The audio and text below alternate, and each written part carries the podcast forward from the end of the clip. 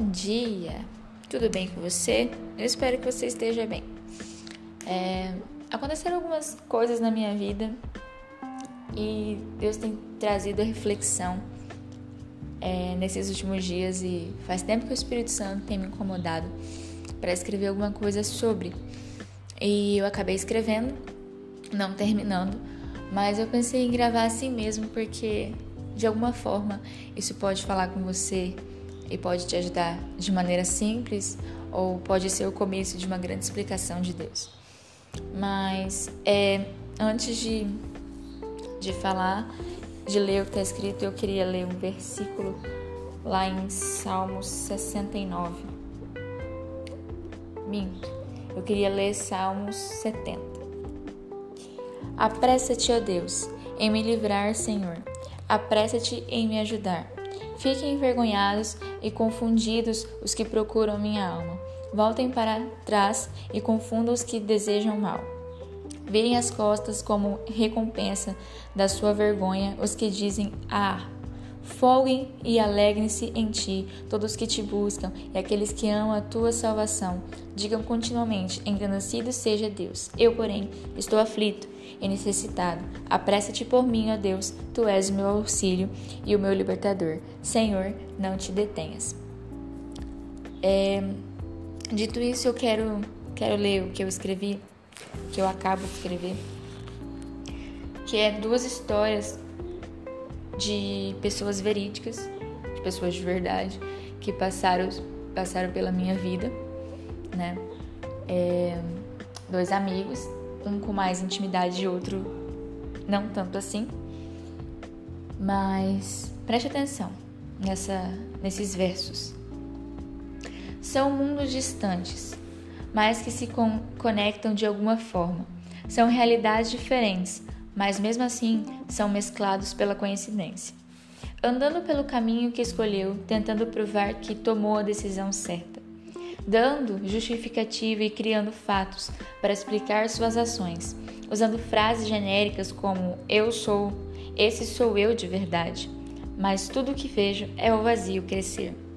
Andando pelo caminho que teve que escolher, tentando provar o seu valor, mostrando que não que não precisa de ninguém, criando independência, dando mais um passo para longe, ocultando frases como eu não aguento mais e eu vejo o vazio crescer. E eles correm atrás de felicidade, vão atrás do esquecimento, perseguindo coisas mundanas e tentando preencher o vazio que se instalou na alma. Eu escrevi só até aqui, mas Deus tem falado muito comigo sobre isso. Essa geração, a minha geração, a nossa geração, é, tem enfrentado dias difíceis e nessa primeira situação de escolher o caminho, eu tive um amigo que escolheu um caminho muito difícil. Né? Ele conhece Jesus, conhece a palavra, é, cresceu na igreja praticamente, era uma benção, líder de célula e integrante do louvor. E de repente ele escolheu um caminho totalmente diferente desse. Né? E Aquilo me entristece porque eu vejo ele nas redes sociais tentando explicar e se justificar o tempo todo de que ele fez a escolha certa, de que esse é ele de verdade, que nunca ninguém o entendeu. Só que ele esqueceu da pequena pessoa ou grande pessoa que estava sempre do lado dele, tentando entendê-lo e já sabendo tudo que se passava no seu coração, que era Jesus, né? E eu vejo ele tentar é, preencher esse vazio que Jesus deixou no coração dele, que quando a gente toma uma decisão, quando a gente abraça o pecado, infelizmente o Espírito Santo e Jesus se afastam, né? A gente acaba afastando eles, não que eles nos deixem, mas a gente acaba afastando eles e isso é perigoso, né? Porque se a gente não está sensível à voz desse Espírito Santo, nós vamos fazer coisas erradas, porque o Espírito Santo não vai estar lá para nos alertar. E eu vejo correr e correr atrás de, de felicidade e de, e de tentar explicar isso. A segunda cena já é outra pessoa que teve que escolher um caminho diferente, que teve que escolher um caminho que não é o habitual, que não é propício né, a um adolescente, é, tentando mostrar a independência, tentando mostrar o seu valor para os pais.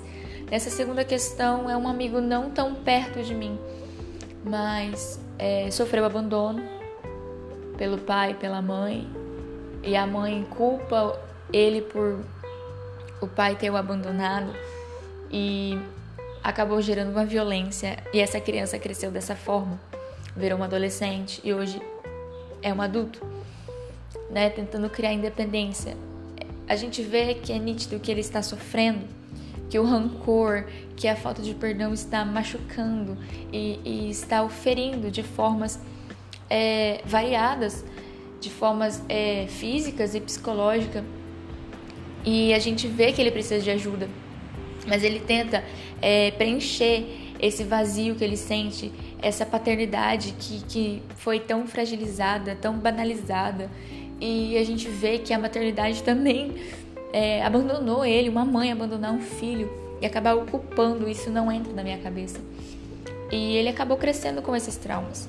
E a gente vê que ele precisa de ajuda, mas ele tenta cobrir com é, as coisas mundanas, como o álcool, é, é, o cigarro, as drogas, é, ou às vezes até um vício menos comum. Né? Ele tenta fazer certo, já tem uma namorada e, e, se eu não me engano, a namorada tá grávida, ele tá tentando fazer uma família, ele tá tentando fazer direito. E é mundos, polos totalmente diferentes. E entender por que, que as pessoas é, demoram tanto, tanto para entender que o único jeito que a única pessoa que pode dar um jeito na vida é Jesus, né?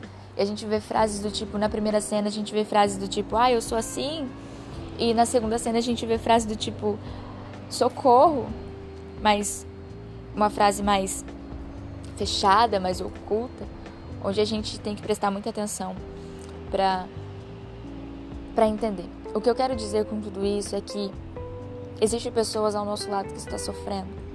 Existem pessoas ao nosso lado que está perdida, que não sabe o que fazer. E principalmente a minha geração, a nossa geração está assim. São momentos difíceis, momentos de crise, momentos de pandemia, momentos onde nós estamos perdendo tanta gente que amamos. E as pessoas estão morrendo ao nosso lado, estão sofrendo e nós não podemos fazer nada, né? É tão triste quando sabemos que um jovem tirou a vida ou que um jovem morreu sem conhecer a Jesus. Então, o que eu Deus tem ministrado no meu coração é o que eu estou fazendo pela minha geração.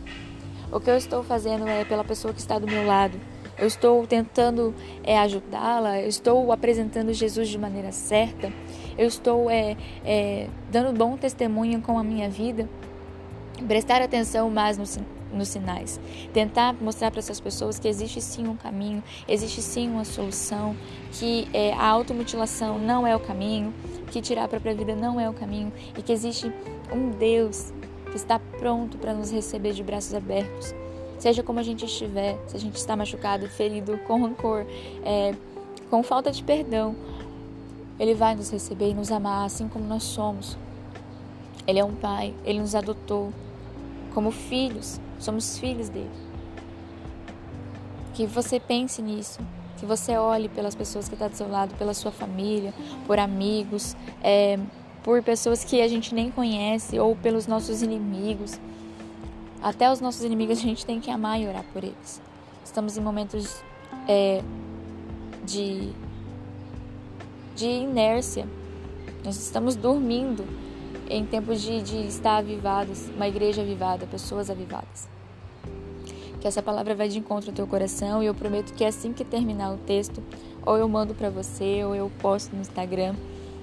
É, mas que essa reflexão fique no seu coração. Não sei se fez algum sentido para você, mas para mim fez.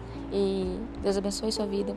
Em nome de Jesus, é, essa geração vai ser transformada.